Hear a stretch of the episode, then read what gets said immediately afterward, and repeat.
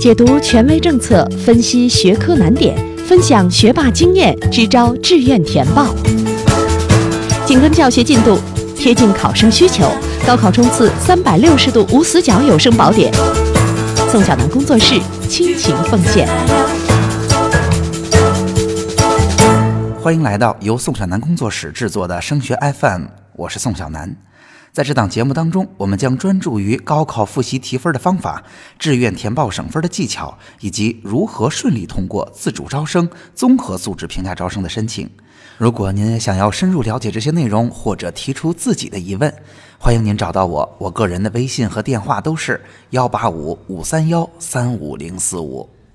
可以说，十二月份的考试带来了很多要处理的新情况，这也是之后复习的分水岭。如果在这样的平台期，我们能够走得好，那么未来的复习将进入良性循环，可能孩子们的努力再也不需要我们过多的操心了。如果走不好，后面的机会可能会变得越来越少，尤其是去改善瘸腿科目的机会，那考生的压力也会越来越大。所以在今天的节目中呢，我们会跟大家谈一谈，在这次考试当中，如果考得不好，成绩不升反降，我们应该如何去对待？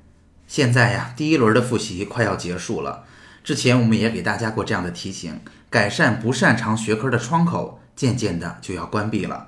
都说呀，高考是一家人的战斗。现在从高三开始一直重视努力的家庭已经见到了成果，孩子们已经逐步的步入正轨。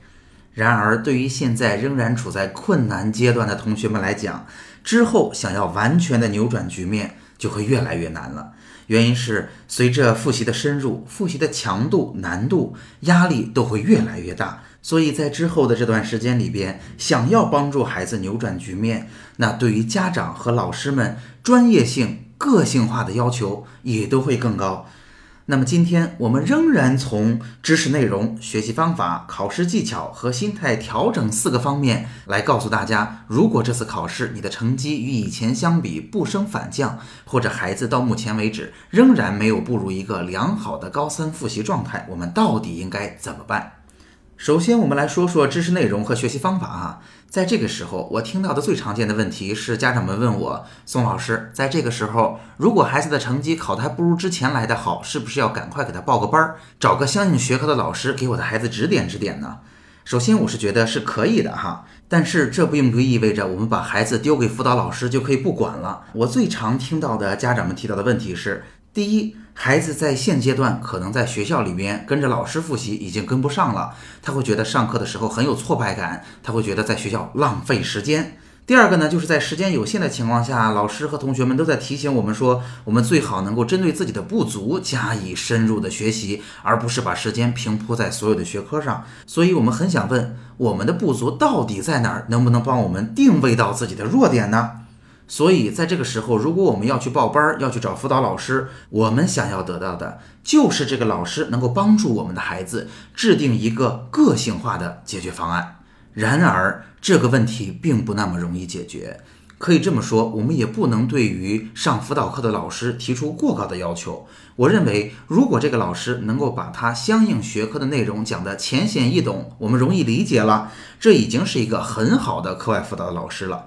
但是我们需要的还不仅如此，在这个基础上，如果深入一步，就是要通过跟孩子的交流或者一些测试，来了解到孩子在知识点上的不足，从而为孩子制定一个个性化的学习方案。当然，如果还能再进一步的话，我觉得老师最好还能鼓励着孩子，带着孩子一起前进，给他他适合的足够的激励。其实啊，大家听到这儿也能够听明白。这样的要求其实是非常非常高的，找到这样的老师并不容易，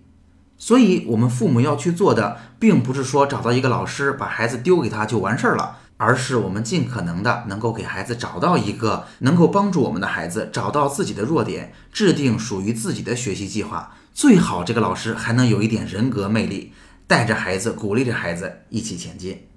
听到这儿，相信家长们就会有感觉了哈。其实啊，我所说的专业化、个性化，在我们这一期的解决方案里边就会有所体现了。之前呀，其实我们对于考生们提出的更多的是统一的共性的思路，大家只要在一轮复习里边跟着老师走，会有相当比例的同学会慢慢的走上正轨的。那对于现在可能我们觉得还没有完全上正轨的同学来说，就必须要有属于自己的解决方案了，这样时间的利用效率才会最高。而这对于家长们来讲就更难了，尤其是对于这样的考生来讲，大部分情况下我们还没有这方面成功的经验，所以在知识内容和学习方法上，我是建议大家在这个时候向高人、向有经验的老师去求助的。我想现在这个时候求助应该带着很强的目的性。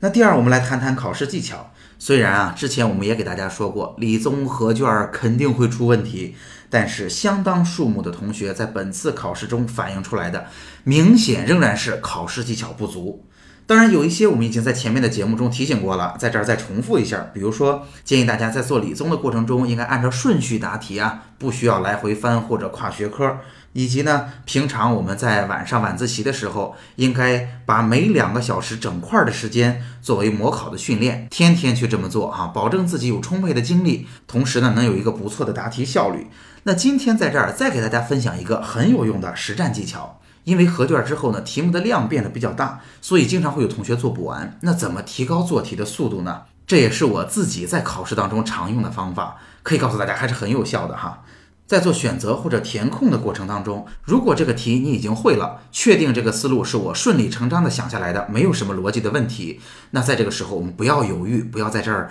啊一直的在想我是不是做对了呀？我如果现在放过他，是不是会丢分啊？不要再去琢磨这样的问题。如果会了，确认好，直接放过。如果对于我们不确定的，甚至是不会的题目，我会建议大家首先把能做的做好。比如 A、B、C、D 四个选项，我们在做题的当下没有办法确认到底应该选哪个，但是我知道 A 和 D 已经排除了，B 和 C 当中有一个正确答案。那在这个时候，你应该把 B 或者 C 直接写在卷子上。那同时呢？建议大家在这时候，在 B、C 之间再去选出一个你更倾向的答案。可能我们还没有办法完全的确认下来，但是无论是根据第一感觉，还是觉得自己有两个思路，哪个可能更靠谱一些，一定要选出一个倾向性的答案来。那通常呢，我会把 B 和 C 直接写在卷面上。如果我比较倾向于 B，我会在 B 下面打一个勾。那在这样的我拿不准答案的题目上，我一般会在题目的标号上做一个标记。这样做的好处是哈，整个考试的过程中我们不会慌乱的。如果我们有时间做完了所有的题目回来检查，那么等我们再次看到这道题的时候，题目已经大大的简化，我们只需要再去仔细的思考 B 和 C 哪个更正确呀？现在我针对 B 和 C 两个选项有没有新的思路呀？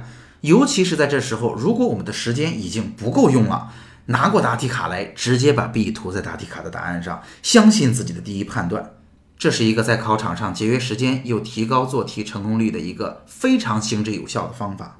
那第三点当然是要谈一谈心态的调整了。如果呢本次考试你的成绩有下降，只是一次不好，感觉同学们啊状态还不错，在复习的道路上进展顺利。如果是这样，我会建议家长们一定要有耐心，这是带着孩子体验如何应对考试当中挫折的过程，这本身就是高考的必要技能。所以在这样的体验当中，我们需要做的是用行动让孩子知道，没关系，成绩考得不好啊，父母并不生气，而且我们知道你已经很不容易了，你也很想把考试考好，我们去体谅你的辛苦，相信你可以做得更好。那如此一来，孩子就很有劲儿去处理现在他遇到的问题，并且他不需要处理额外的来自父母的期许和压力。当他能够成功的跨过这道坎儿的时候，未来再次遇到相同的问题，他就会变得很自信、很有经验，就更有机会处理好。尤其是在明年四月份的时候，这个时候孩子很容易被成绩的波动打倒。但如果他已经有了以往成功处理这样问题的经验，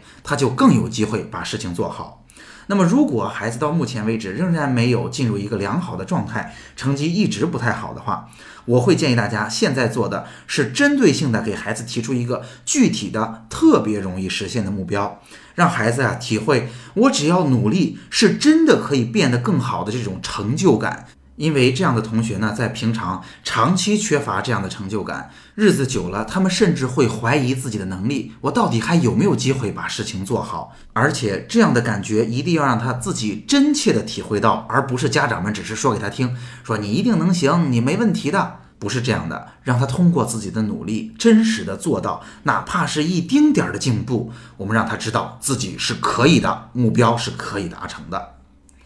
总结一下，第一轮复习啊，已经接近尾声了。如果这次考试的结果还不够理想，没有达到我们的期待的话，那么给家长提出的问题也更难解决了。所以在这样一个关键的时候，真的为孩子去花时间、花心思，提高解决问题的专业性和针对性就是关键。那今天的节目就到这儿。在宋小南工作时，我会把多年深入研究高考的经验，化成切实有效的方法和技巧，帮助高三的考生少走弯路。我们下期见。